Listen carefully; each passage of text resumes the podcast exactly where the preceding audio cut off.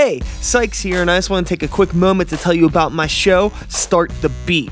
It's a podcast about independent artists for independent artists. Each episode highlights different humans from all walks of life and their individual stories about inspiration, determination, struggle, and so much more.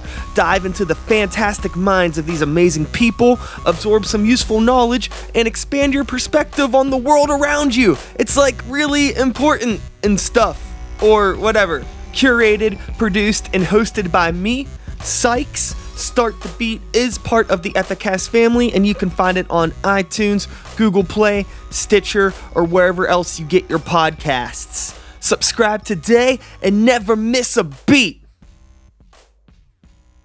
Sit back, relax, and let's start the motherfucking beat! Get this message out here. I'm doing what I love to help a community out. Like, yeah, I mean, what is the next step? What's the one thing I can do today that's going to get us one? So, I mean, I don't know what's what's in the future. Art is the only way you can reach out to the future. It is the only thing that actually lives through a time capsule.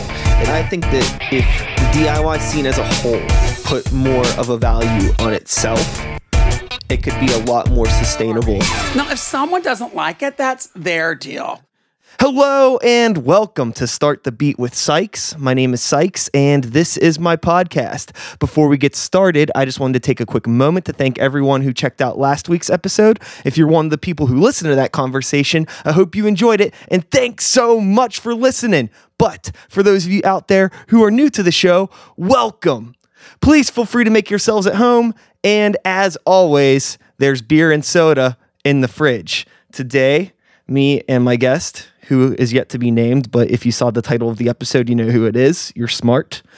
We're drinking some Hay Burner from Big Ditch. It's a, uh, just a straight up no bullshit I P A. Uh, my guest today is Ryan, a k a. Mega Beardo. How's it going? And uh, it's I, I'm under the assumption that you have some beer knowledge. Right? A little bit, yeah. You're into yeah. the beer thing? Yeah, I started brewing my own recently, too. So that's pretty fucking awesome. Yeah, that's yeah. something that we'll have to get into. Maybe awesome, a good yeah. way to jump off this conversation. Perfect. Let's do it. So we're drinking some I P As right now. Um, what are your thoughts, if any, on like the, the hazy I P A thing that's been going on? There was, uh, you know, in certain circles that I've I've been in that really like beer, there was a thing called Hopocalypse where, you know, everybody was trying to out hop each other. Oh, yeah, yeah. Yeah, so there was like this, I don't know, it seems like the thing at the time was, let's see how hoppy we can make this I P A. And now it seems like, well, let's just see how yeah, I remember like we can make it. You had like like Bell's Hop Slam and yep. I mean, one of like the first crazy hoppy beers I had was Green Flash's Pallet Wrecker. Okay, and that's you know that's yeah. When you start coming up with names like that, and I yeah. remember like Optimus Prime was a big one at the time, and yeah, so um, I, I'm trends I'm happen in beers. Yeah. you know, I, I have some friends that have been brewing for a really long time, and I've only really been super into craft beer for maybe like five years okay. or so. You know. Um, And I have friends that have been brewing for twice as long as that now. Yeah. And uh, it's funny when I chat with them about beer trends because it's just like they've been there, done that, heard it all. They don't give a fuck. Yeah. You know? Yeah. And to me, it's like I get excited about things. Like I got all excited about Saisons last year. Yeah. And then, that like, was a big thing for you know, And like then, yeah, summer, they were just yeah. kind of like, oh, yeah, whatever. But it, it's totally cool. Like to me, um, like in West Virginia, we had these weird. Uh, I don't know if it was like a tax thing or just whatever. We couldn't get craft beer in West Virginia, really. Um, I remember like two thousand three, two thousand four, it was a big fucking deal. Can I say, I can... You can fucking swear. Sweet. That's what I, I figured, but I figured... I, I, there was some podcasts, you know, yeah. we, and we couldn't, but... I yeah, just, you're good. You're okay. good. So um, we would have to, you know, cross the state line to get Yuengling, because we couldn't even get Yuengling in West Virginia. So that was like a big... pilgrimage to go up and get cases of Yuengling. Totally. Um, eventually, they're like, all right, you know, whatever laws they had to pass, they started to get some craft beer down our way. Um, I mean, laws to pass to make money. You're yeah. obviously missing out on a lot of money. Yeah, I think that's kind of what they realized. But once I got up here, um, I was just like, holy shit, there's like breweries everywhere. Yeah, I think that was one of the things. I don't know enough about Pennsylvania's alcohol laws to speak the gospel on this, yeah. but it's always been my assumption the reason why we have such a good selection of weird, like, craft beer bottle shops and specialty places is because of the crazy laws that we have where every gas station can't sell beer, yeah, and things like that. So these smaller shops are able to get away with it, maybe in versus other areas where every gas station can sell beer. Yeah, exactly. And then, you know, the small shops can't afford to compete with every gas station that's able to sell beer for super, super cheap. Yeah. So, you know, I, whenever I'm playing shows and I'm out of town, as as much as it's happened, I still get shocked when I like walk into a gas station, you see the stuff that they have, you know, like Jesus Christ, like, yeah, you know, like yeah. seven dollars for like a, a, an okay craft beer six pack just yeah. in the gas station. Exactly.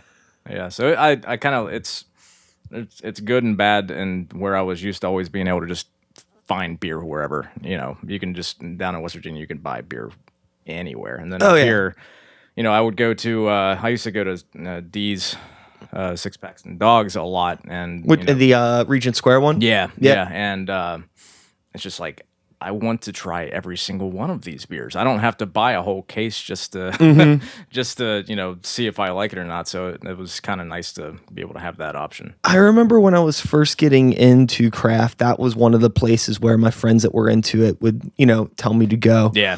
And it was one of the few places that we had. And now it's just like insane. Just mm-hmm. even in the past five years, you know, between breweries and bottle shops and craft beer bars and craft beer bar restaurants, like it's like yeah.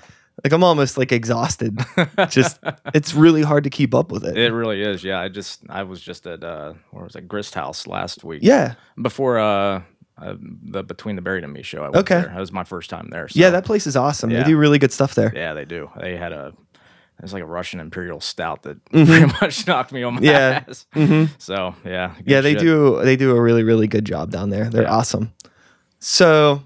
Between the Beardo and Me, Mister Smalls, yeah. music. You're yeah. into metal. You I play am. music. I do. Let's dig into that because right. it's, I guess, kind of why you're here. I mean, I'll sit yeah. here and talk about beer with you for five beer, hours. I don't whatever, give a yeah. fuck. Mario, but John Carpenter, let's fucking do it. Yeah. So beer and metal. Let's get a little bit of background on you because I know that you know you do Mega Beardo, which is a solo project of yours that yeah. is you know video game inspired. Instrumental music, yeah. correct? Yeah, you for, for the rip most guitar part. On top of it. Yeah, yeah, for the most part. I, I did uh, one album that I'm extremely proud of. I did an original uh, Castlevania uh, concept album called Belmont, which is like all original music, all original lyrics. So that was like my big, almost my my big reasoning for wanting to do Mega Beardo in general was because I okay. always had, you had this, this big grand idea. scheme yeah. idea, right? Yeah. Um, but yeah, I started off doing uh, an entire cover album of Mega Man two. Uh, that was my first record that I did in two thousand.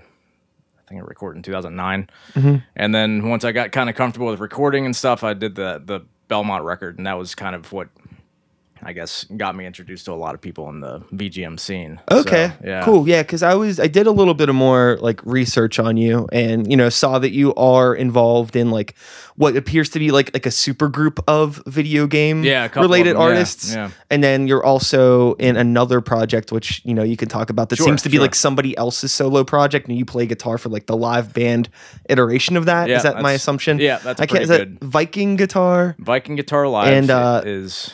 Yeah. The name's escaping me of the supergroup right now, but uh, I know it's like four or five words. Lonely Rolling Stars. There it is. Okay, yeah. yeah. yeah. Four or five syllables at least. Yeah, yeah. yeah. So uh, Viking Guitar is a guy. His name is Eric Peabody. He lives over right now in Santa Cruz. He is actually in the process of moving to Pittsburgh. Which no I'm very, shit. I'm very excited about that. Cool. Because uh, he's now a really good friend of mine. He kind of, um, he reached out to me after I did that Belmont record, and he was just like, hey, man, I do the same thing over in California with some guys, and, you know, just became friends on Facebook or whatever, and uh, eventually the time came where he reached out around two thousand thirteen. He's like, uh, so hypothetically, if I get asked to play MAGFest, would you be in my, my live band? I'm like... Well, yeah, that's absolutely. Yeah, totally. So uh, he did get asked, and we he got, um, so it was him in California, me in West Virginia at the time, uh, a really good bass player up in New York, and two guys from uh, North Carolina. So we're just like so it's all another sort of super group yeah, in a way. Yeah. yeah. So um, we all came together and played MAGFest, and then uh, the following year I got asked to join Lonely Rolling Stars, which is uh, another just like spread across the country type of band where you got two guys in Washington State, me, uh, where's the, the other guy's in Buffalo right now. That's nuts. So he probably knows a lot about Big Ditch. So yeah. so uh, and the other guys, he's in the Saint Louis area. So we're all just kind of spread out. Um, cool. And play these cons whenever we get asked to, basically, and uh-huh. never practice because how are you going to do it outside of going in a hotel room and just like not having amps and just strumming to a, you know, our drummer will play a paper plate for a snare, yeah, and shit like that. So it's it's one of those things you're like, well, is it going to sound good on stage? And then once you get on stage and you know do like, your sound check or whatever, you're like, okay, this is like going practice to sound in the MAGFest jam space. Uh, yeah, that's happened. Yeah, because. Uh, Luckily, this past MAGFest, I need to turn my phone off because it's buzzing. Um, they did uh, offer us a little bit of a practice space, uh, which they weren't able to do in the past, so that was nice. Um, but there's also, you know, I will say this past MAGFest was very... Um, they tried their best in the backstage area to to make things happen. They did a really good job, but there was just, you could tell they were getting pulled in so many directions. So it was really hard to even get a little bit of a practice space for like an hour or two. So. It's insane how much MAGFest is like. It just keeps growing. This year, I think it was my my fifth year going okay. was this year, and um, I've never performed personally. Um, like I D J'd some hotel parties yeah. and D J'd like jam spaces, and I've gone up with Bethlehem a couple times. Yeah, um, but. Uh, I don't do any like video game related music, yeah, so that I, yeah. I really have no place performing there officially. Yeah, but um, I have seen like a lot of the behind the scenes stuff there, and it just seems like every year it's like just more and more people and more crazier and crazier, and it starts to feel like it uh, feels like MAGFest, but it's still it feels like a little different every year. Like it, I feel it just like keeps getting bigger and bigger, and, and there's like, like yeah. Sorry, it just yeah, it just feels like it's becoming like less of a music and gaming festival and more of just like a oh it's like the party's taking over too much maybe yeah yeah I in a weird way, and like, I'm not normally the type of person to say something like that because like that's what I liked so much, much about it before. It was like the balance, but yeah. also maybe too it's part of me like getting older. And like that realization, it's like, man, I'm having a lot of fun. And it's like, oh, I'm having a lot of fun, and I'm the oldest person yeah, here. And I'm also really tired. yeah. Well, even like I think I've only gone five years too. Uh-huh. Um, but even from the first time I played it, what year was it? two thousand fourteen. You know, it was like, oh, seven thousand people were at MAGFest. That's a lot of damn people. Oh yeah. And then the next year, I played with Lonely Rolling Stars, and they're like, oh, that was ten thousand people. I'm like, oh. And then this past year, it's like, that was probably, I think they capped out at something like twenty thousand people. Like, how is that even possible? Oh, my God. So, yeah, it's just, it keeps getting bigger, and there's more, I guess, diversity into why people are there in the first place. Totally. Whether it be, um, if it's there to see the bands, cool. But if they're there for cosplay stuff, cool. If they're there just to party and, you know, whatever, if they're there for... the arcade stuff, I'm, you know, I'm there for that too. I'm, yeah, absolutely. When I so. was, I D J'd two hotel parties this year, and I met some people that were just, I D J'd their room, and they were just there. They didn't, weren't going to the festival at all. They just booked a room yeah. and just wanted to hang out. No, they had no intention of seeing any of the bands. Yeah. The video game thing was like, oh, whatever, we're just here to party. I was like, okay, yeah, that's kind of weird. I don't know, like, cool, but like, yeah. there's probably somebody that really wanted to stay here that you got their room. Yeah, absolutely. And so. Actually, my mom went once. Nice. Yeah, she she hadn't seen me play live in in quite a long time, and she's like, I want to come watch you play. I'm like, ah, I mean, it might be your thing, but... Well, it's a pretty cool experience. It's like, all the shows are like this. Yeah, yeah. There's all this so many people all she, the time. Yeah, she came to see uh, Lonely Rolling Stars, which we perform in our pajamas. And our like, our backing video was like a bunch of like topless pictures of uh, like the guy from Quantum Leap, and so I, I was just like, so just brace yourself for that. But sure, she's, she's just like, this was a, f-. and she didn't say fuck, but she's like, this is a blast, and she's like, all these people dressed up like ponies and shit, like this is a like a total totally. trip, because she lives, you know, in up in the hills of West Virginia, so she doesn't get out too often, so she saw this big. Sort of diverse crowd of people all enjoying just a, a damn good time. So mm-hmm. she really, really liked it. I was going to ask you, actually, it's perfect. So you said you're munching that you're mother hadn't come to see you play in a while. Yeah, yeah. And a question I wanted to ask you was like your life pre-V G M music. Sure, sure. Because I imagine you were probably doing something yeah. prior to the solo stuff. So. Yeah, so I guess like start of the start, um, you know, I, I can pinpoint exactly when I wanted to play live music, and that was when I saw Metallica's uh, Live Shit nineteen eighty-nine Seattle video. Like, when I saw that video, I'm like, I'm going to get a guitar, and I'm going to be like James sure. Hetfield. So the following year, when I turned fifteen, uh, my parents, uh, I don't know if they thought it was a good idea at the time, but they got me a guitar. Um, and then immediately I started playing. Uh, me and a couple guys from my high school got together and just started learning, like, Misfits songs and... and Ramones songs, easy stuff that we could, you know, yeah. it's like, oh, we've only been playing guitar for a couple months, but, you know, we could probably learn these. And eventually I started singing, so we formed a band and played a bunch of, like, backyard birthday parties and barbecues and stuff like that in high school. And uh, moved up to college. I went to college at W V U um, in Morgantown, West Virginia. And around two thousand one, I joined a band called Three Whole Face, uh, industrial metal band. Nice. Uh, So that was like Three Whole Face was when I really started to like get into my groove, because at the other around band, what time was that? two thousand one to okay. two thousand four. Cool. Um, so at the time we were really the only industrial metal band around, so we yeah. kind of stuck out like a like a sore thumb in Morgantown, um, especially because we had this like stupid live show shtick where we would paint ourselves up with highlighters, okay, and play with black lights and nothing else. So it was just like blackness with a bunch of like, because we were really into bile and stuff like that. So we were all into the fluorescent uh, black light stuff. Um, but that's when we started to play with bands like Byzantine whenever they first started. Yeah, and those so, guys like, are awesome. We had them up here for Brutal Beer Fest. Nice, yeah. I was actually out of town for that, and I'm pissed I missed it. Um, but uh, yeah, so it was right when Byzantine first got their drummer Matt. And they started playing some shows uh, up around our area. We played down with them down in Charleston and had a real damn good time with those guys. Those guys are so nice. Yeah. Yeah. yeah. And we, I remember the first show in Pittsburgh we played was with them and Baghead. I don't know if you... I remember know. Baghead. Yeah. So uh, we played at the American Music Cafe. Okay. Yeah, um, yeah, yeah. If that... I don't think that's still around. No, it's, it's not. It's been gone, gone for a long time, okay. yeah. Is that beer warehouse still there?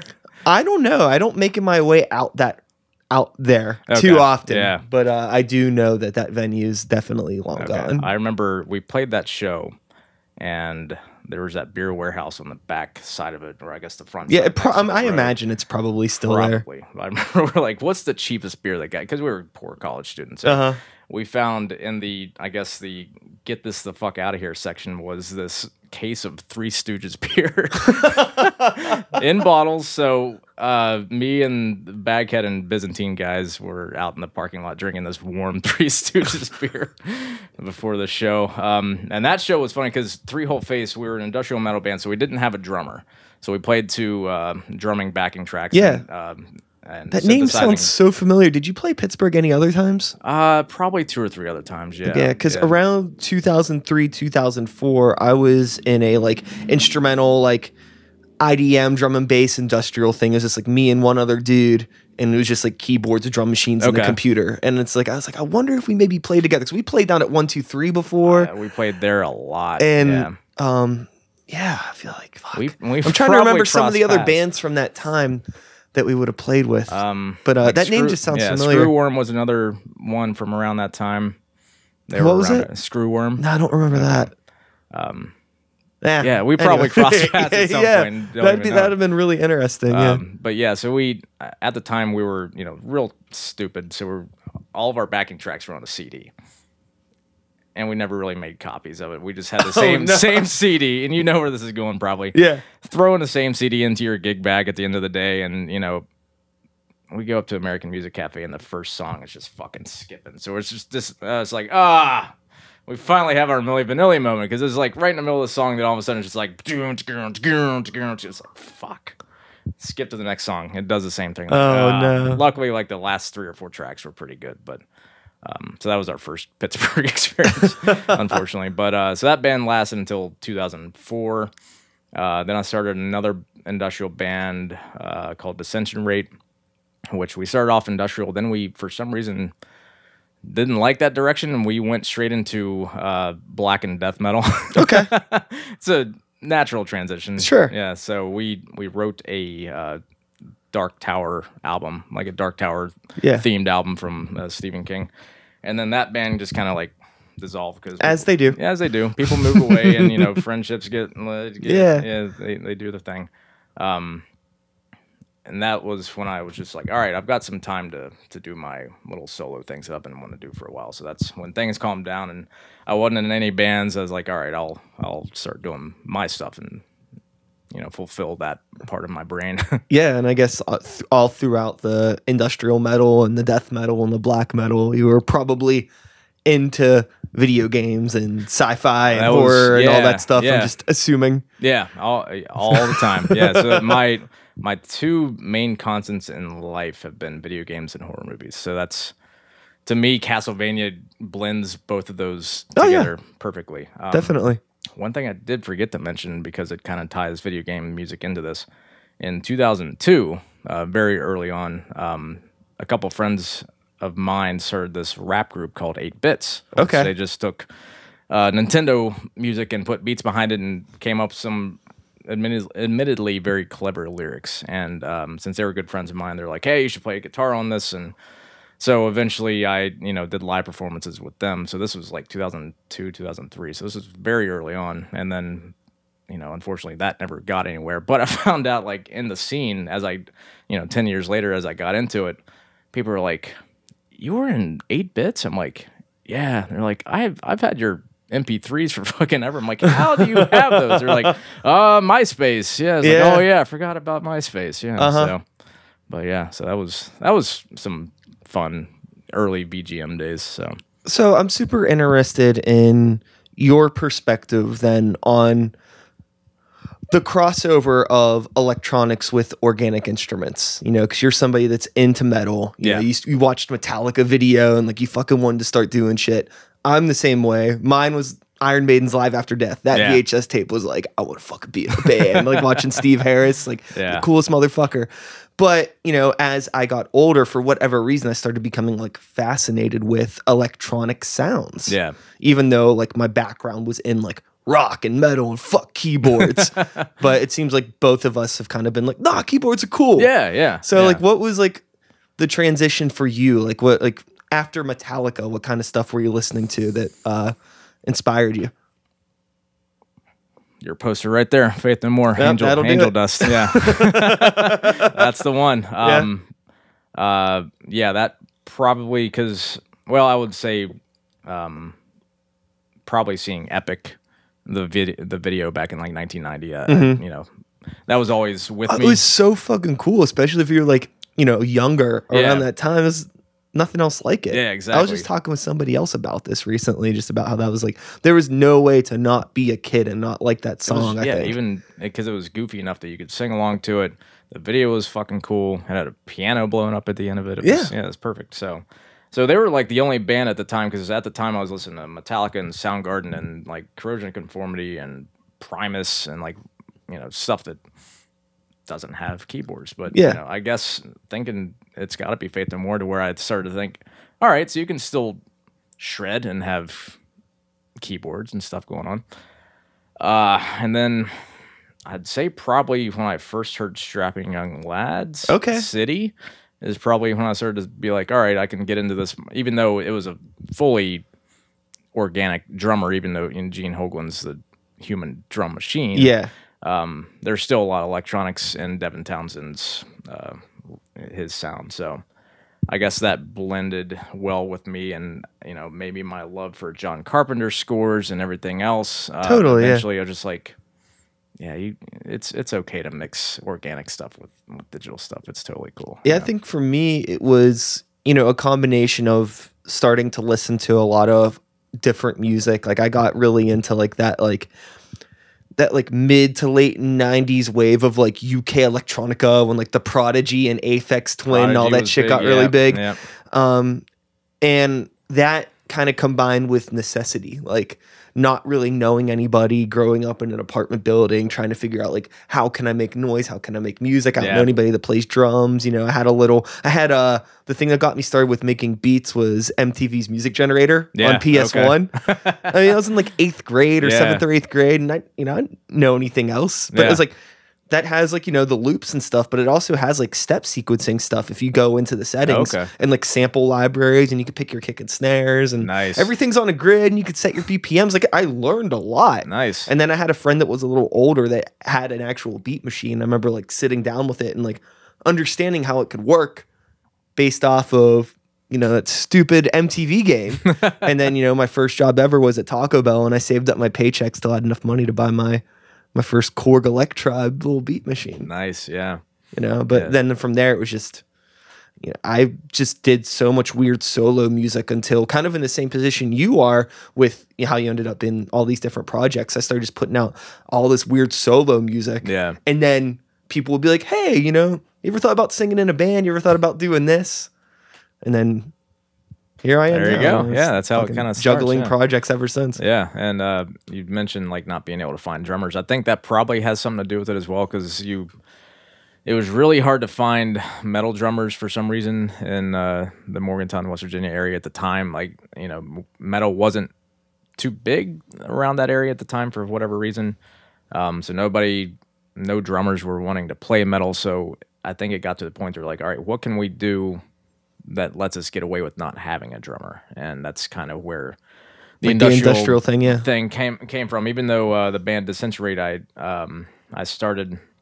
Um, we actually had a friend that's like, I want to play drums, but I don't want to play like real drums. And so he triggered these. Uh, he triggered like these skulls that he put on top of like mic stands and all this weird shit, and triggered it to like the skull was his snare, and this, you know, this little okay. piece over here was his kick. Sick. And and so we had the backing tracks, but we had kept the the snare and the kick out of the out of the live mix.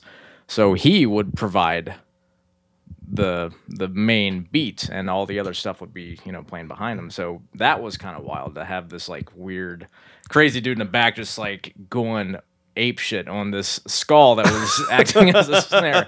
So that was kind of fun, but you know, he wasn't a real drummer, so it was kind of uh it was kind of frustrating to, you know, there was a long time, and that's probably where my struggle was, is like I really missed playing with a live drummer, and that's why I'm glad I'm playing with people like Viking Guitar and Lonely Rolling Stars, because even though they're not local, I at least get that, you know, once every yeah. year or two, you know, feeling of like just going nuts with a live drummer. It's totally really nice. Yeah. Now, are you you're in another project as well, correct, that we yeah, didn't mention? Yeah. Um there's another project I'm in called Black Hole Zion.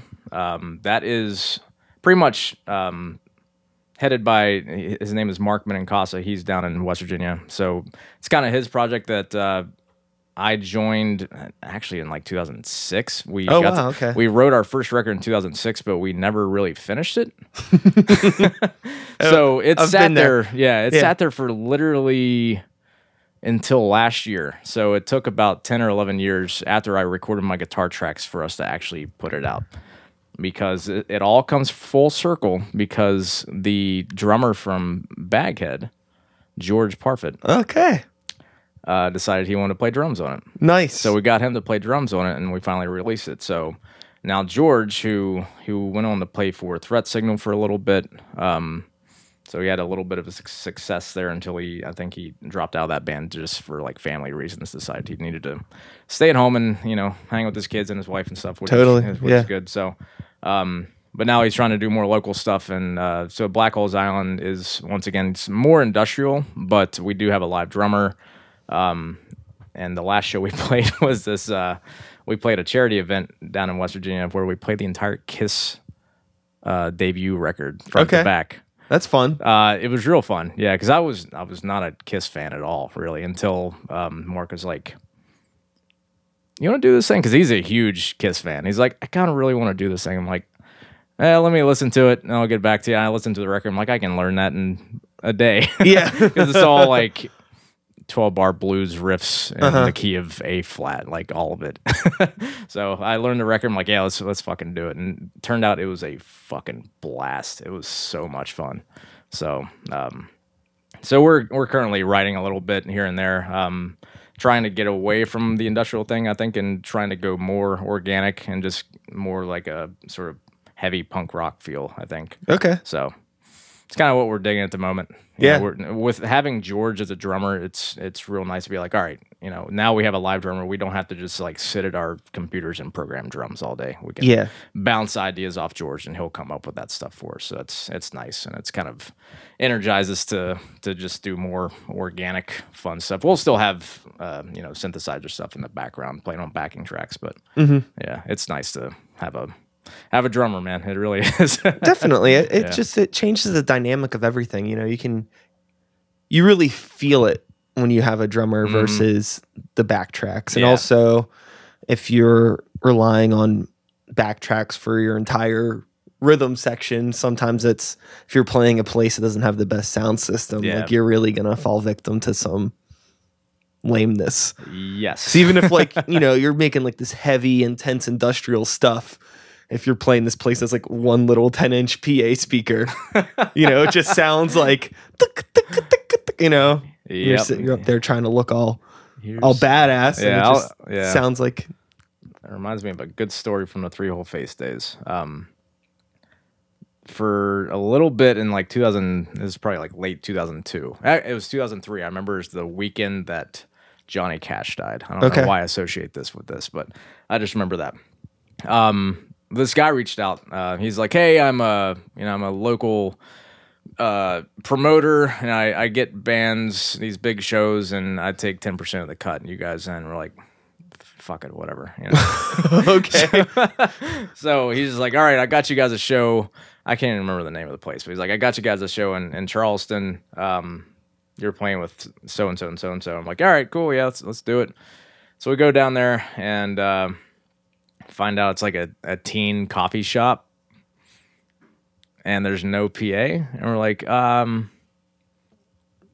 you know, we kind of need a P A. We're, you know, an industrial metal band. And, and like, oh, we got a P A. It's, you know, it's in the back. And we looked in this back corner and there's these two, two twelve inch speakers. Yeah, it'd probably been and fine. One, for... And one mixer. Yeah. And one, they they did have a monitor that was just as large as the speakers. So that's, but just one. That's all we had. Uh huh. As an industrial metal band, we needed drums to be super fucking loud. Oh yeah. Um, especially in the monitor. So, uh, keep in mind we played to three people. Sorry, I was, I was yeah. three, three people. Um, so this big show he got us, you know, playing to three, you know. Kids was drinking he there? Pepsi. No, he didn't show up. What a weirdo. so, uh, so we were halfway through our set, and all of a sudden, I look down and, and I just see smoke. Oh no! Coming out of the monitor, and I like, I'm trying not to stop playing guitar. I like elbow the singer, and he looks down. He's like, "Holy shit!" And then he calls out to the the sound guy. He's like, "Your monitor's on fire!" And the sound guy goes. You want the monitors up higher? And he's like, no, your monitor is on fire. So we we oh, that's, no. we had to stop that show. Um, and then the guy emailed us the next day, and he's like, uh, so, you know, like I said, ten percent of the cut. And we wrote back, so what is ten percent of zero? Yeah. Because that's what we made. So you're, you're, you're not getting anything. Uh, so that was that was one of the worst. You know, not not you need you need those uh, experiences though. It's, I mean, you don't need them, but it's it's they, fun uh, to. I, it wasn't fun to do like a seven hour round trip. To, oh, it was that far away? Yeah, oh, yeah, because we live in the northern part of the state. Okay, and this is all the way down. Oh the, man, yeah, yeah, fuck. Yeah, that's... so it wasn't like a local thing. We're like, all right, I'll just go home. It I wonder like, what that person's story was. The the I, quote promoter. I have no idea. I mean, we probably had that email later on somewhere, but that's a nightmare. Yeah, yeah. So we ended up getting drunk at a biker bar and staying the night. Just, sweet. Yeah, that's usually what we did in Charleston. Is anytime we played a show, um, especially if it was a bad one, we would just get drunk and you know crash at somebody's house. And that's that was the way to way to go, you know. Yeah, and just make enough for gas money on the way back, and that's all we really mm-hmm. cared about. So yeah, sometimes it's you know it's uh you get those shows when you know it's not going to be anything super uh fruitful in terms of the band, but yeah. if your band are also like your homies, you can make it a good oh, experience. Yeah, yeah. We've as had much as terrible you can. Shows that just ended up being blasts because you make the best of a mm-hmm. crappy situation, even if you know the crowd's not great. But you know, I've played great shows to twenty people. You know what I'm saying? So it's size of the crowd really doesn't matter as long as everybody's having a good time. That's that's why I do it. I don't go out to make tons of merch money, and you know, as long as because I've got a job. You know, my day job's fine. It keeps me. It allows me to do this for fun. You know what I'm saying? Yeah. I don't need to make tons of money and merch and play to a thousand people. It just, I'm happy to a group of people that really just want to be there and really just into the fucking music, you know? Mm-hmm. For sure. Outside of music. Yeah. Um, you mentioned, you know, getting drunk and, uh, earlier in the conversation, yeah. you had mentioned that you're making beer now or doing some home brewing. I'm trying. Yeah. Yeah. yeah. Let's, uh, let's, let's dig into that. So, um, started probably like last last August, I think. So I've made four batches, real simple stuff because I'm you know still learning the process, still learning the science behind it. Yeah. Um, started with a, I did an Oktoberfest as my first one, something real simple. And I went straight into a coffee stout, which is like, okay, that's my kind of go-to. If if anybody makes a good coffee stout, I'm that's that's what I want to go to. Yeah. Um, that ended up being real good. Like, I don't know what I did that made it, you know, because it's just simple stuff that I buy from northern brewer dot com. Just, hey, shout out to them. Um, but um, just making simple five-gallon batches at a time, you know, making two cases, and I'll, you know, give a couple to my friends, be like, eh, let me know what you think, and stuff like that. But um, I made an I P A, which turned out pretty good, and the last one I did, just bottled it about a week ago, is a red ale. Nice. So trying to, you know, learn how to do different ones um, eventually, because right now I'm just doing extract brewing. So I, you know, it's simple, just like pour all the shit into a pot and boil it for an hour and then cool it down and then put it into a carboy and, you know, put the yeast in and just let it sit for a couple weeks. Yeah. Put it into another carboy, let it sit for another couple weeks, and then put it into your bottles, and then another couple weeks and you're getting drunk on something you boiled you know, yeah. a month and a half ago. So, uh-huh. yeah. So I'm, it's, I'm finding that it's, um, I found that I, I like to brew beer when I'm really stressed out. Okay. Because all I do for like three hours at a time is listen to music, and I just stir a pot every once in a while and just watch things boil, and that, like, I don't think about anything else. I don't think about work. I don't, nothing. I just sit there and I watch my wort boil, and it's just, it's real relaxing. And for some reason, Primus is like my go-to brewing music. I don't I can, know like, why. Picture that. Yeah, just like some just, weird kind of bouncy. Like. Yeah, yeah. So yeah, it's it's anytime like I've got a kit ready to go and I have a real shitty day, I'm like, honey, I'm uh, I'm going to brew beer for for you know about three hours, and she, typically she likes it because you know there's been a couple times she's come home and she's like, did you make cookies or something? It smells like, no, it's it's beer, sorry. And she's not a beer person. She's she's more the liquor type. Um, the only beer she hated the smell of was the I P A. She is not into the hops at all, at all. But anything else, she's like, yeah, that smells great. Keep brewing that. I'm like, all right. So probably do less I P As in the future. But yeah. I what did you, you've mentioned that like a coffee stout's were your go-to. Yeah. Right? So what would you say is a uh, like one of your favorite just coffee stouts? If anything oh, just kind of comes to mind. Off the top of my head, one of probably the one of the best beers I've had is was this Flying Dog. It was Cujo. Okay, yeah, yeah. If you're, I don't know if they make that anymore. Maybe uh, I haven't yeah. seen it in ages. Yeah, I haven't. I haven't kept up with them. Uh. But yeah, I know I have seen it in the past. Yeah, and, and I'm pretty sure I have had it. Yeah, and um, also was really big into Rasputin. Um, oh yeah, I, I don't know if that was a coffee stout. I think that was just a yeah, straight it's, up it's Russian, a Russian, yeah. Russian Imperial Stout. Yeah. Um, I'm trying to think of any. Basically, anytime I go to a brewery, I'm just like, give me your coffee stop. Totally. Um, so the the Grist House had a really good one. Uh, yeah, I'll have to I'll have to think on that one. Yeah, it's, yeah I'm kind of blanking, but yeah, the Cujo comes to mind because it was like I think that was eleven percent, uh-huh. and it was. It didn't taste eleven percent. It just yeah, yeah it's always it went down smooth as Guinness, and you're like, uh oh, this is gonna be this is gonna be trouble. So I remember um, in like two thousand eleven or twelve, I was up here in, in Pittsburgh and uh, bought a case of that stuff and lived off that for a while. So when did you finally move into Pittsburgh officially? Officially, uh, the summer of two thousand fifteen, um, but we really didn't start getting settled in until probably a year, year and a half later. We had a real, real rough first year here. And it wasn't, it was just like all personal stuff. It was like my wife got a job up here. So we, and we've been wanting to move up here for a while because, you know, West Virginia, I've been there for, uh, I was there for thirty-three years. I was ready to get out. Yeah. Um, and uh, my wife got a job up here. I'm like, all right, let's do it. Let's just, let's just make the move. So she moved up here. We we rented a place in Forest Hills, um, and then I stayed down in West Virginia for a couple months to take care of the house that I had so I could sell it. And so I sold that, and then like in the process of moving up, uh, my grandmother passed, and so I had to go back down for oh, yeah, to deal no. with that. And so that kind of beat me up mentally for a bit, and then, uh, you know, then we finally got up here and got a little bit settled in the rental place and had a, you know, hard time finding work because I'm a, you know, I, I was a forensic science teacher down at West Virginia University. So it was like kind of hard to make that transition if you don't really, because totally, there's yeah. not a whole lot of forensic, you know, science teaching jobs up here. So I had to kind of, uh, to work my way into something else.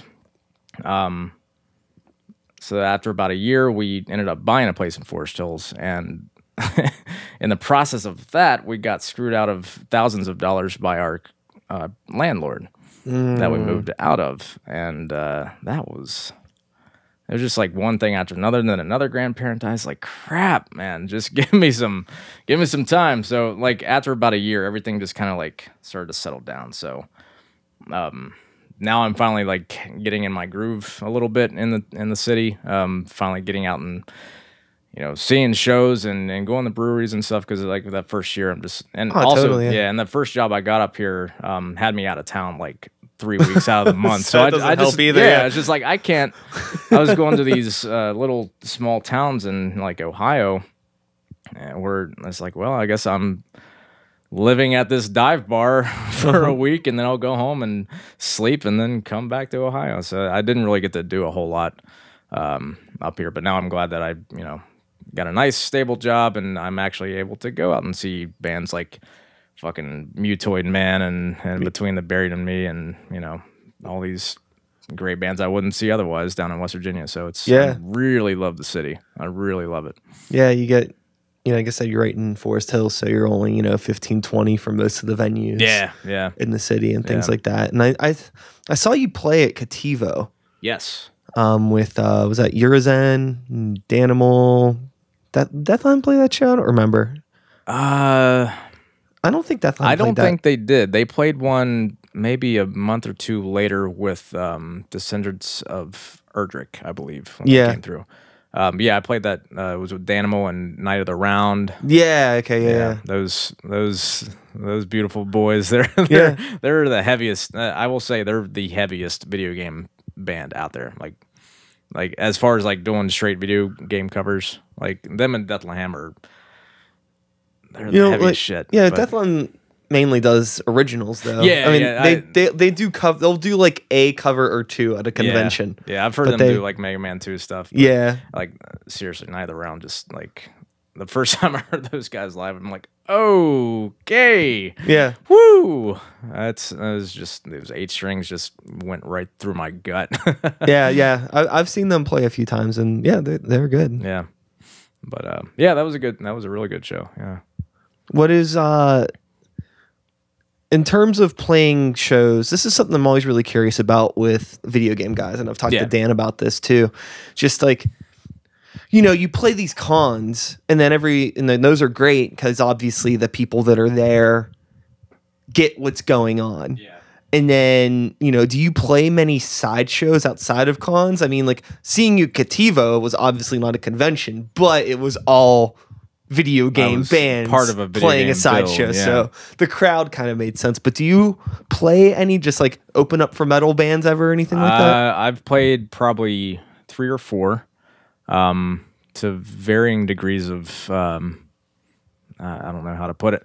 Um, I will say one of the very first I played, um, I played at a, uh, I, a friend of mine named Logan uh, Venderlich. He's like a folk music guy who lives now in North Carolina. He's okay. like, hey, I got a, uh, got a show down in uh, Clarksburg, West Virginia. Sounds pretty cool. Or, uh, you know, you'll know, do your little Mega Beardo thing for it. And I was like, yeah, yeah, sure. I'll I'll give it a shot. And that's just like like friends hanging out playing, like you're both friends, but you do music that's kind of different. Yeah, yeah. And um, so we show up, didn't really know anything about the venue. It turns out it was like a little pizza shop. Word. But they had a P A. Um, and but there was like ten people in there, obviously had no idea who I was. But there was like three or four guys in there that went fucking bananas whenever I would play like Zelda stuff or Mega Man stuff. They're like, holy shit, because they'd never yeah they'd never heard of anything like that before. It's not like I'm doing anything new, but for them in a little West Virginia town, they're just like, holy shit, you're playing these fucking songs from these games that I've been playing my entire life. And yeah, they just they went nuts. So shows like that stick in my mind, because even though I only played to ten people, I still had like a huge reaction to it, because, and I, you know, like those kinda, are the those are the kind of people when you get that excitement, those are the people that you know are gonna tell their friends, yeah, that are probably into the same shit, exactly. And then hopefully, you know, those friends might come see you next time, yeah. And then they, you know, they, th- those are the people that you need, are the yeah, people that are like, whoa, they'll probably end up at MAGFest one of these years, yeah, if they haven't already, because this was, you know, six, seven years ago, mm-hmm. so. They probably have infiltrated themselves and now know all about, you know, Metroid Metal and uh-huh. Arm Cannon and all those guys. And like, oh, yeah, there's a whole fucking bunch of people that do this. Yeah, so, it's nuts. It's, yeah, you know, yeah. you know, you can play just cons all year and mm. be set. Yeah. yeah. If you wanted to. Yeah, if you really wanted to. Yeah. yeah. I know there's bands that do it. Yeah, I'd say like Bit Brigade, I think. Mm-hmm. They play almost year round. I mean, yeah. They play a bunch of cons, but you know they're they, on they tour, tour now. Yeah, we're we're playing with them. We played with them last year when they yeah. came through, and we're playing with them again. Is that on the twenty-third? I think so. Yeah, yeah, the twenty-third. Uh, yeah, yeah I'll be there. Yeah, yeah. Oh, they're they're bringing uh they're bringing Double Ferrari, aren't they? Yep. Fuck, they are so good. It should be a fun show. So yeah, yeah. and then we're playing. Death Hemp's playing, and again, it's one of those things where it's like we're not like a video game band by any means. Yeah.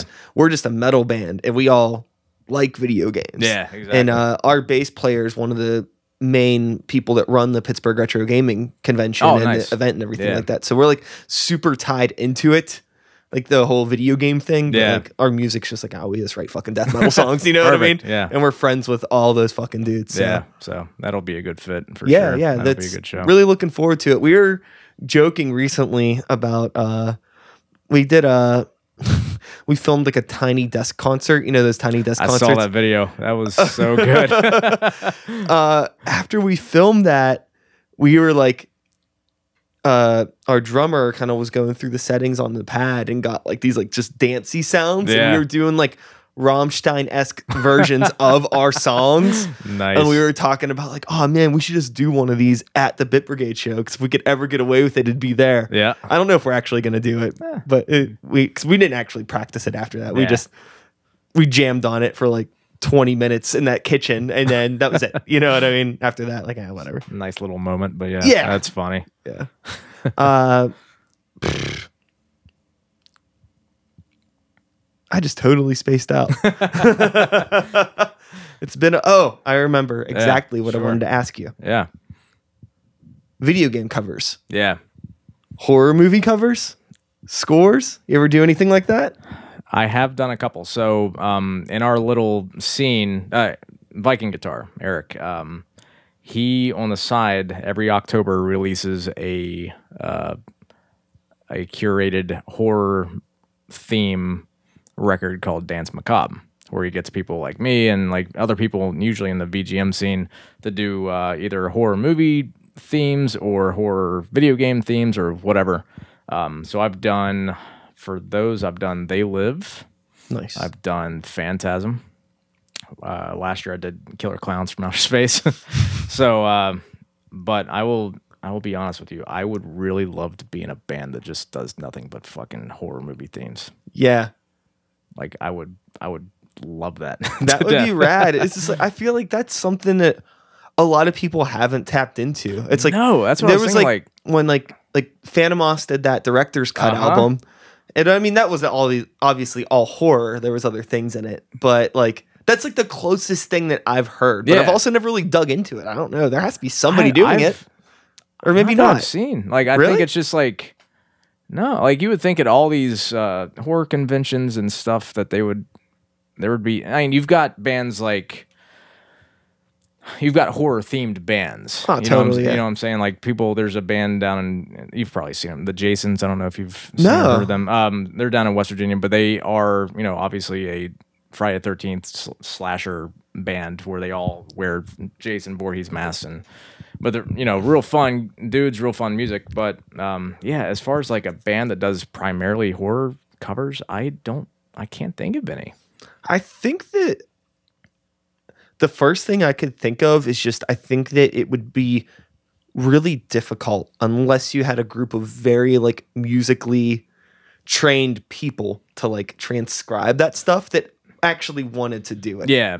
Yeah. And because it would depend on which types of themes you would want to do, because you have, you know, the John Carpenter stuff would be easy to, because he already does it live anyway. Yeah. So you know that that works in a live setting.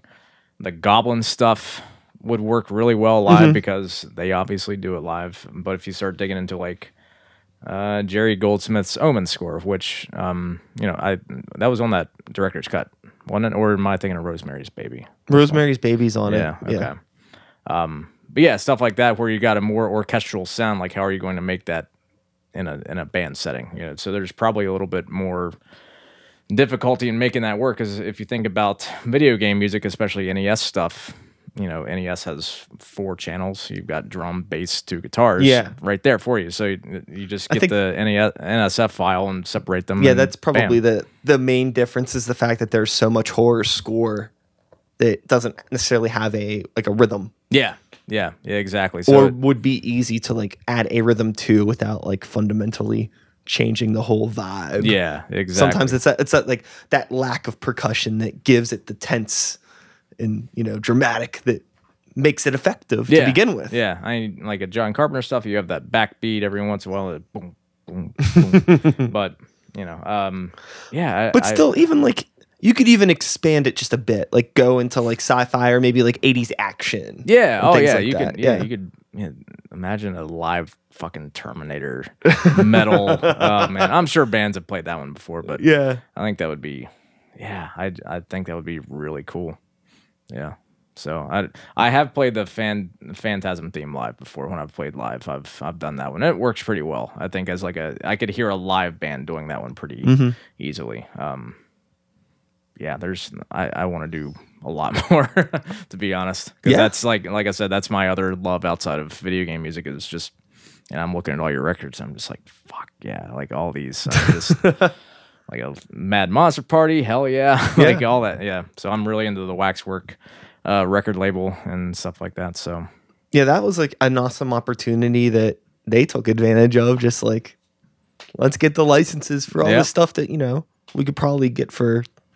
A, a, a reasonable amount. And you there's think, yeah, some of them. People that will pay, you know, forty, fifty, sixty bucks for these things. Yep, yep. Boom. There you go. And, and I'm like, okay, take my money. Please. Uh, here's my wallet. Um, outside of, you know, retro stuff, what are your thoughts on new video games or new movies, you know, and do you keep up with shit? Because I, I don't.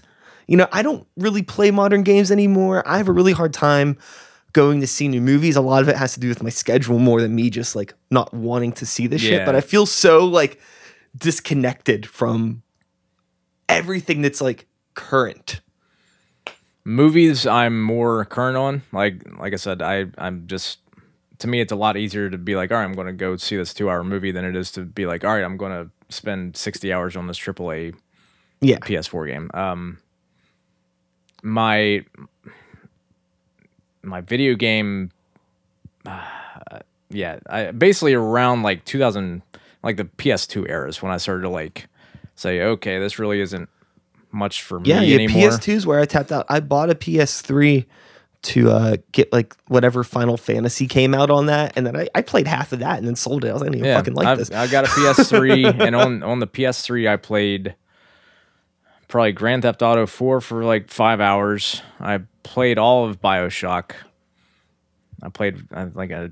I think I played yeah. Arkham Asylum, and then that was about yeah, I mean, it. Like, and then it was a Blu-ray player. After like, that. What was it for you though? Do you think it was just like a lack of interest in the way games were going, or just kind of like getting caught up in other life shit and just not being able to make the time for it? Combination of yeah. both, because you know when the P S two era hit, I then was in college, so I had less time for that stuff.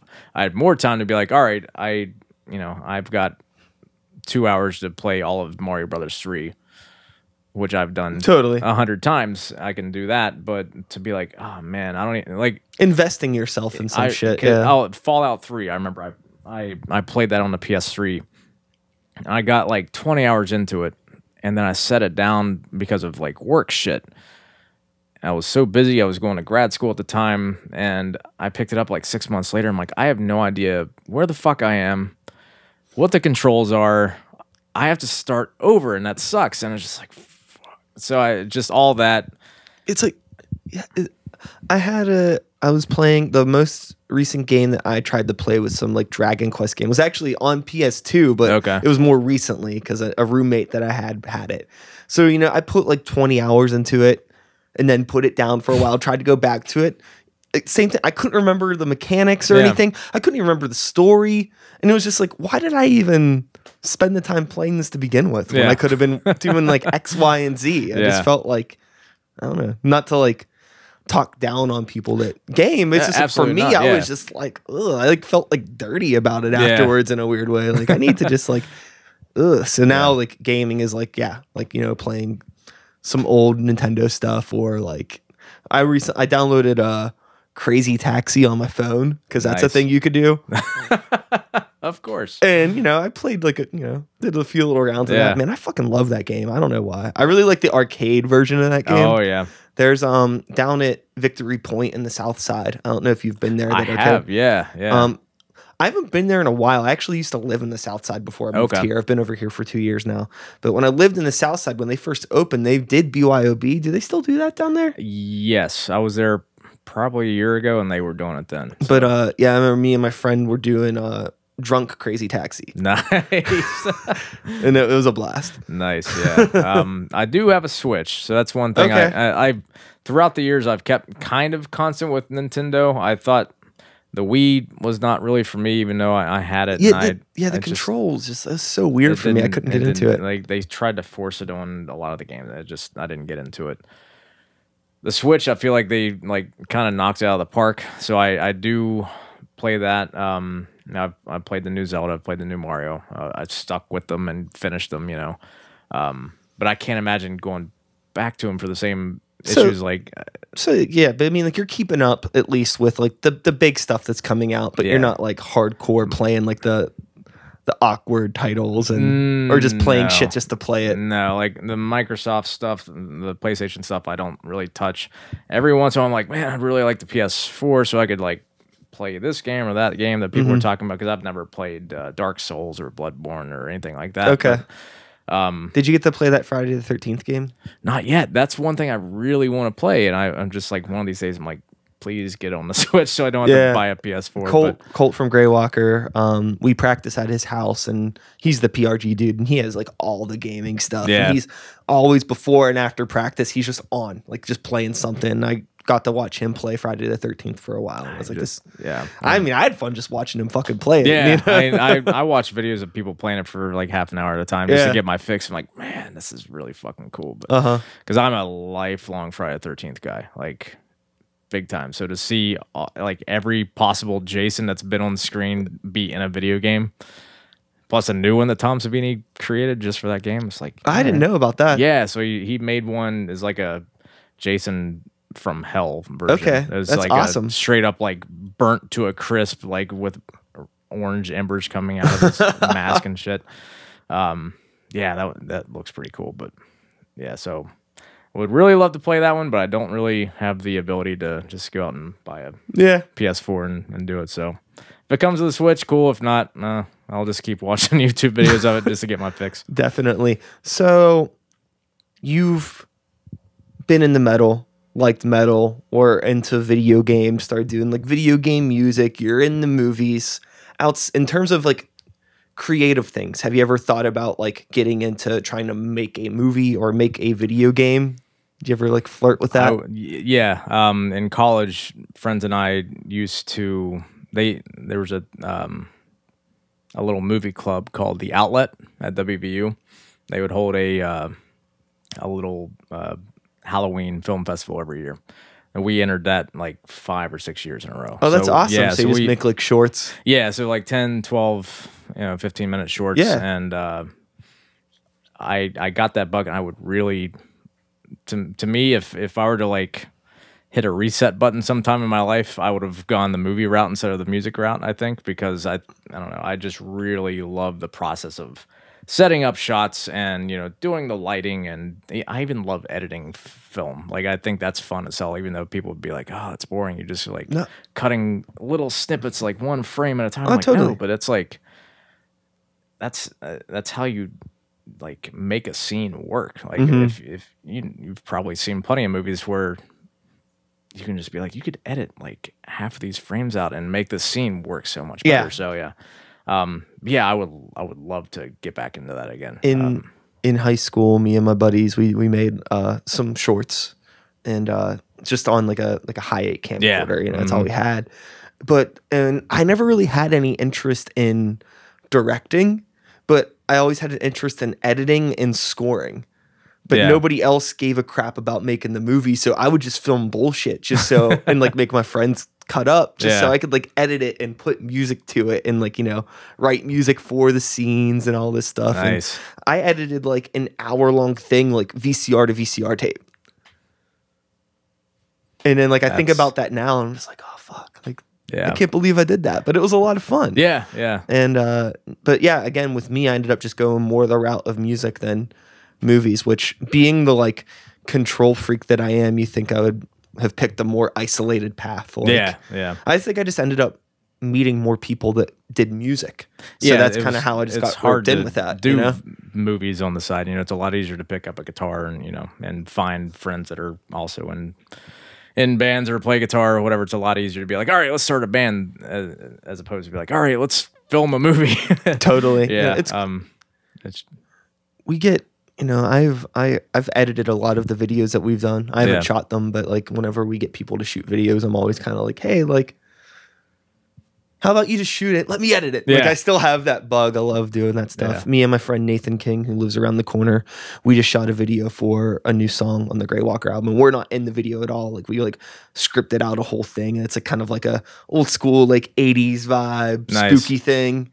Like in a weird house. Oh, nice. With a lot of fog and cool lights. I love and it. And just like that day was a shit ton of fun. Just yeah. kind of like, just getting like, I didn't really do anything other than like hang out and be like, let's try this. But just like seeing it like all come together. It was a blast. Yeah, that's, like, I, I want to do more shit like that. That's why I, I really liked um, doing movies. And I did one Mega Beardo music video. Um, like you my, shot it and everything? Yeah. Cool. It's, it's for my Belmont uh, album. Where I uh, I play like a mad scientist that's making, because I had somebody build a Nintendo guitar for me, and so I yeah. acted like I was a mad scientist who was like creating this Nintendo guitar monster because the song is about Frankenstein, and uh, that was like right right after I met my wife, and we were living in West Virginia, and I'd set up this this yeah. What was this, that dynamic like?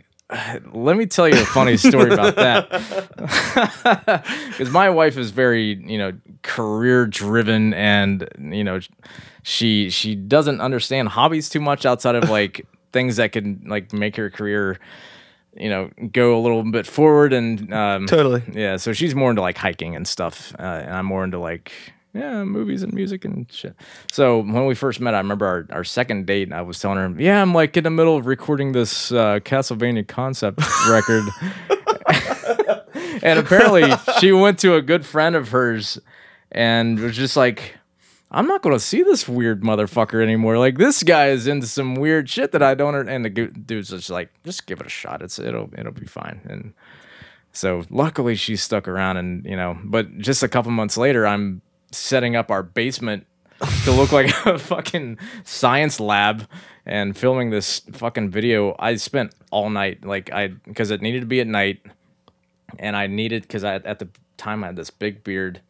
And I needed to have it set up to where the beard grew on me. So I had to, I did a lot of like stop motion shit. Oh shit. And okay. I did this part, it, basically kind of like the Lon Chaney Junior Wolfman, where I dissolved from clean shaven into a full beard to like show my. You so know. You said like set up the shot every day and just kind of like did it. Like, how'd you? Well, for or that, did you just do it with like. Like fake hair?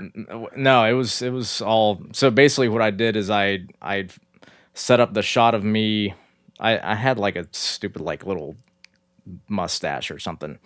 So I had the full beard and I filmed myself like laughing maniacally and just like rah, rah, I had a weird strobe light going on at the same time. And then I went upstairs. I oh, marked. You, oh, so you reversed it and yeah, then just start cutting yeah, a so little I bit. Marked I marked where I was standing and then went upstairs and shaved real quick. And my wife didn't know what I was doing. And I came out in this lab coat with like this dumb mustache. She's like, what in the fuck are you doing? I'm like, you'll see. Just give me a second. So I went downstairs and I filmed myself looking real, you know, proper. Serious and proper. And, you know, so I did this backwards dissolve where I went from this proper guy to this really maniacal crazy bearded mad scientist. Uh-huh. And I did this like stop motion thing where a power glove came onto my hand in stop motion and shit like that. And That's it was, awesome. It was a lot of fun. Yeah. So, yeah. So how does she take to all this stuff now? Like, now you got her into it. Anything or is she just like accepting of it? She, certain bands she's into uh, because she's more into...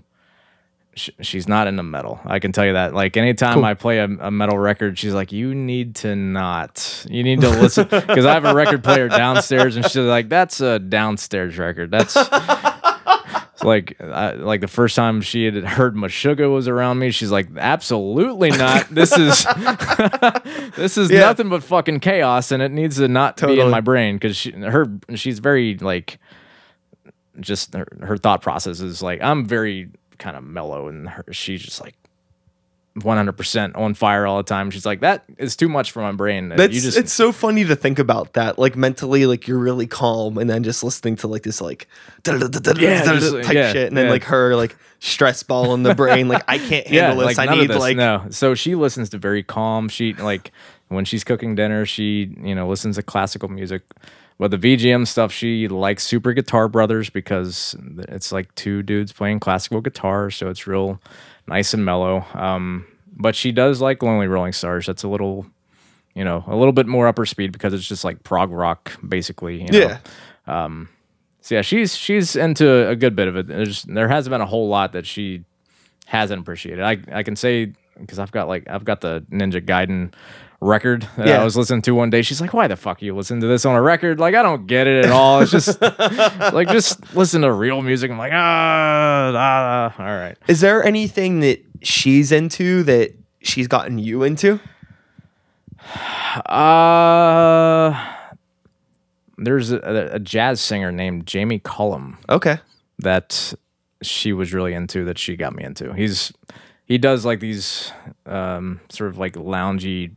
Semi drunk on whiskey type of like uh covers of popular songs like Radiohead, uh uh what else I, I, a bunch of stuff I can't think of off the top of my head, but anytime she plays that record I'm like, all right all right I'm good with that. I'm cool. Good. Yeah, so she doesn't listen to a whole lot outside of like like I said classical music and you know just a lot of instrumental stuff. She does like country for the the lyrics. She doesn't like it for the music, but she she likes songs for lyrics more than more than anything else. If it has a good melody and a good story behind it, uh, she'll like it. But yeah, what she, about the horror movie stuff?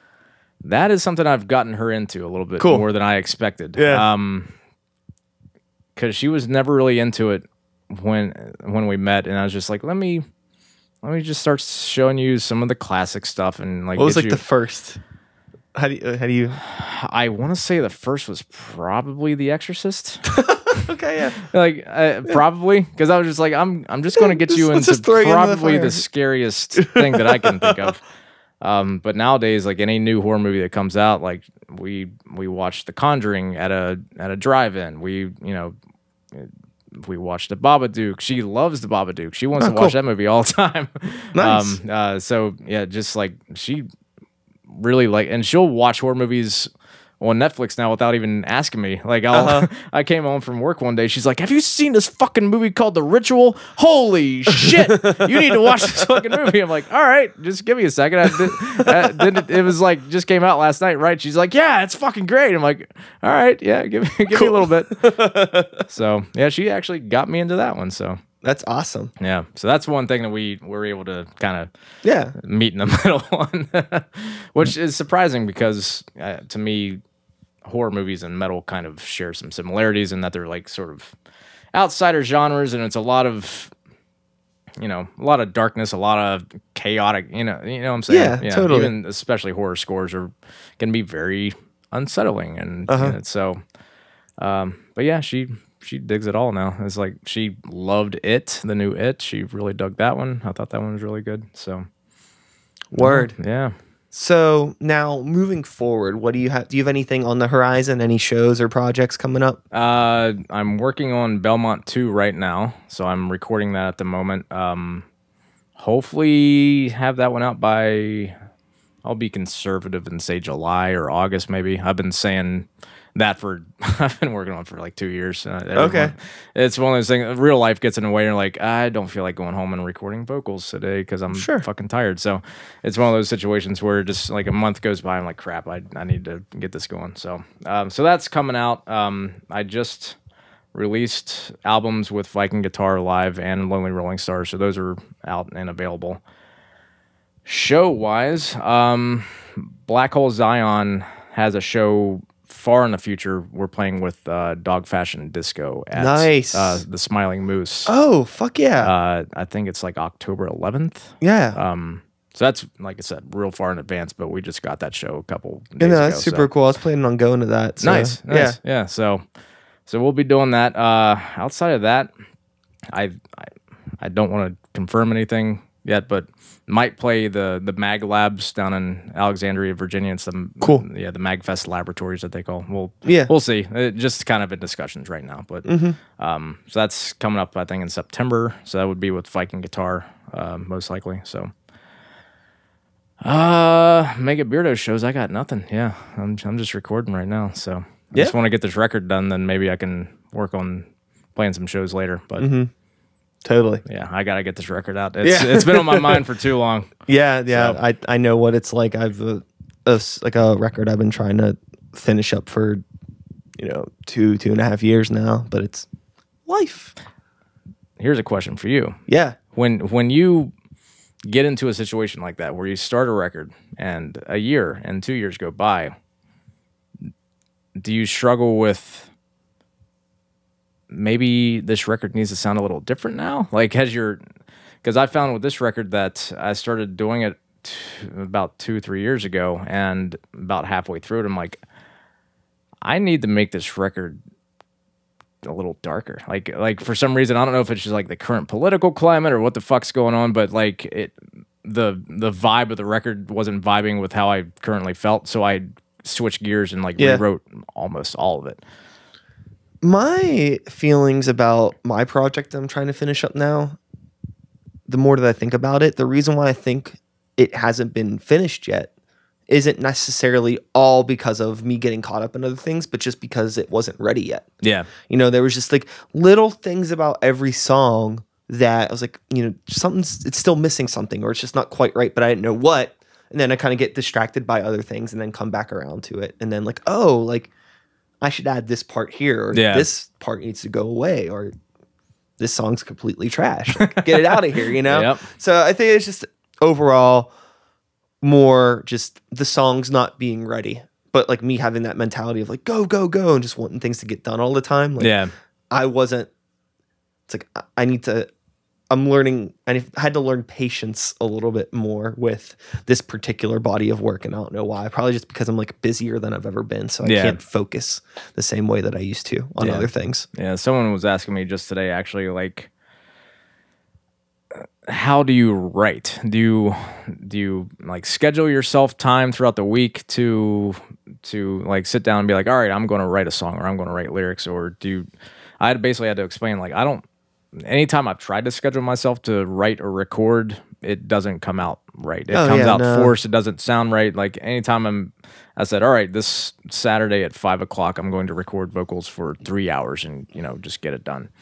It always sounds like crap because I either don't have the energy to do it at the time. Like I'm just like mentally not there, or I'm rushing myself to get a good take and it just, it doesn't sound right. So I just basically said, I write or record whenever inspiration hits me. And that's why, like, on my phone there's so many fucking videos and and recordings of me like humming riffs into my phone that I, it's just like a stockpile of stuff that I'll just like, all right, I'll, I'll revisit that later if I need to. But yeah, I just, like yesterday, it was the first time in like a month that I came home from work and I feel like I've, I want to record some vocals today. So I'd spent all night recording vocals, and that was the first. But if I'd done that the day before and forced it, the song probably would have sounded like shit, you know? So, yeah. So it's, it's weird how, you know, your mental state can kind of get in the way, kind of form that barrier of, of you doing stuff. But mm-hmm. as long as the end product is what you want, that's, that's all that matters. Yeah. I definitely, I tend to just wait for the moments when I will completely blow any responsibility off to just work on something. You yeah. know, it's just like this force that just overpowers me. Like, I have this idea for a thing. I gotta gotta do this, and it's like, I, but I have to do all these other things. Yeah, and I'm I'm a very like schedule oriented person. Like, if I have things to do, you know, I have to finish my to do list. Yeah, but if I like have like if I'm itching so hard to just work on stuff, to neglect the to do list, that's whenever like things come out the best. Yeah. So. Yeah. I get that. And I, every once in a while, uh, like I'll have somebody will be like, "Hey, can you record a solo f- on this for me?" And it's uh, like exactly what my my brain needed to just like switch gears into something else. Like I was asked the other day, I'm like, "Hey, can you record a, a solo for this like synthwave track I've got going?" I'm like, "Yeah, I've never done anything like that before, so let's let's do that." So I did that, and it kind of like got my brain out of this out of this funk of like, yeah. uh, and that's a cool crossover too between like V G M synth stuff and like some like eighties action yeah. slash horror stuff. Like yeah. a lot of the artists that are doing that, like, you know, really like hyped up, energized synthwave stuff. Yeah, yeah, like, it feels like like chiptune and synthwave and all that just kind of are meeting in the middle into uh-huh. this really cool new. And then thing. There are people that like do guitar stuff on top of it. Yeah, like a, like a, I just saw him Dance with the Dead. Yes, yes, yeah. Dance with the Dead is is very good. Yeah, yeah. And uh, I, I just heard this band like two days ago. And I can't even remember what they were called. It's one guy, um, but it's like this dark synth stuff, but it's very sort of orchestral and has fucking wailing guitar solos all over it. I'm like, yeah. this rules. I need to figure out what the hell that was. Um, fuck it, and the name escapes me, but it yeah. was it was just like, all right, I'm down with that. It had like theremin all over the place. I'm like, oh yeah, nice, absolutely. I want to know what that is. Yeah, I'll, I'll find it and I'll send you the link. It was it was pretty damn good. Cool. Speaking of links, where can people find your shit? Uh, main website is mega beardo dot com. I update it like once a year. Once anytime I've got something big happening, I'll I'll update it. Um, but all my music is at beardo music dot bandcamp dot com, and so from there you can go back and there's like twenty-five records that I've got on my little discography of like my stuff and all the bands that I'm in. So a lot of that stuff so is like available. A, a good yeah. compilation of all that jazz. Yeah, yeah, because I've been on a lot of like Chrono Trigger compilations and like a lot of like random stuff throughout the years that all is on Bandcamp. So nice. That's a good place to, you know, if you're scrolling through like, oh, you did a like a blastcore uh-huh. uh Uh, song, or you did the Secret of Mana song, so that's a good place for it. Awesome.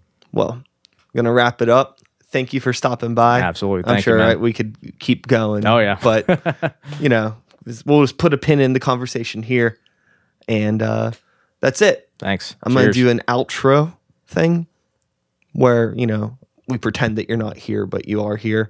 Eh, we'll get you involved. And that's all, folks. Thanks so much for listening. I hope you enjoyed the conversation. Ryan, Mega Beardo. Yeah, it's been a pleasure, man. Mega B. Yeah, there you go. Yeah, oh, no, I'm just going to throw that at you. Thanks for stopping by. Absolutely. Uh, definitely be sure to check out the links that he mentioned. Check out the tunes. And if you get a chance, you know, see him play whenever he drops that Belmont two. Hashtag Belmont two. Yeah. Yeah, there you go. That is a thing. That's a thing. And uh, that's it. I'll be back next week with another episode. Same time, same place, same channel. You know the drill. My name is Sykes. Start the Beat twenty eighteen. Whoop! Woo! Thanks for listening. Goodbye. That was tight. Awesome, man.